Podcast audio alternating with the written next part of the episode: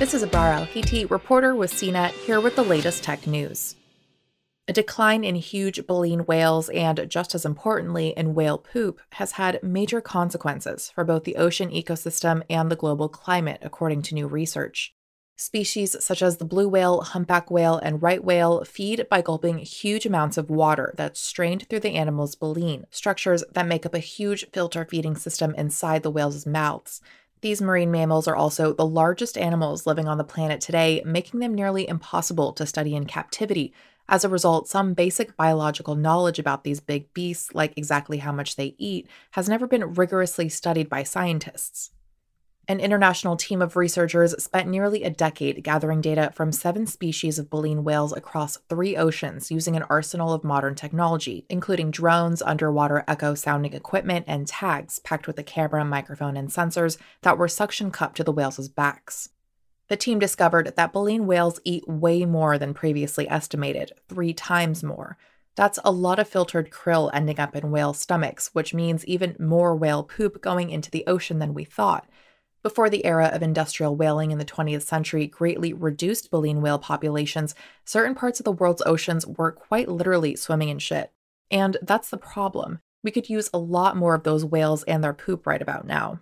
Marine ecologist and Stanford University postdoctoral fellow Matthew Savoca said in a statement Think of these large whales as mobile krill processing plants. Each fin whale or blue whale is the size of a commercial airliner. So, in the first half of the 20th century, before whaling, there were an additional 1 million of these 737 sized krill processing plants moving around the Southern Ocean, eating, pooping, and fertilizing. Savoca is lead author on a study published in the latest issue of the journal Nature outlining the findings. The scientists also examined the lasting impact of large scale whaling, which was greatly reduced starting over 50 years ago. Study co author Nicholas Pyenson from the Smithsonian's National Museum of Natural History said Our results say that if we restore whale populations to pre whaling levels seen at the beginning of the 20th century, we'll restore a huge amount of lost function to ocean ecosystems. It may take a few decades to see the benefit, but it's the clearest read yet about the massive role of large whales on our planet. Specifically, the new results help explain the so called krill paradox, which is that krill numbers mysteriously and counterintuitively declined after the numbers of their biggest predators, baleen whales, declined. Savoca added, This decline makes no sense until you consider that whales are acting as mobile krill processing plants. When whales eat krill, they take an iron from the tiny animals and then release it when they defecate, making it available as fertilizer to phytoplankton near the ocean surface phytoplankton that in turn feeds the krill. Cue that old circle of life song.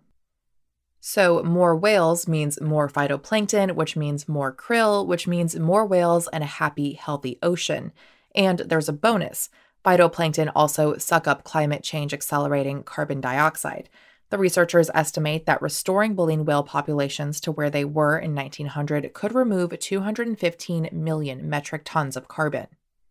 Pyenson said, Our results suggest the contribution of whales to global productivity and carbon removal was probably on par with the forest ecosystems of entire continents in terms of scale.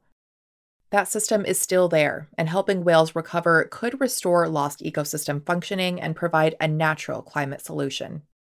For more of the latest tech news, visit cnet.com.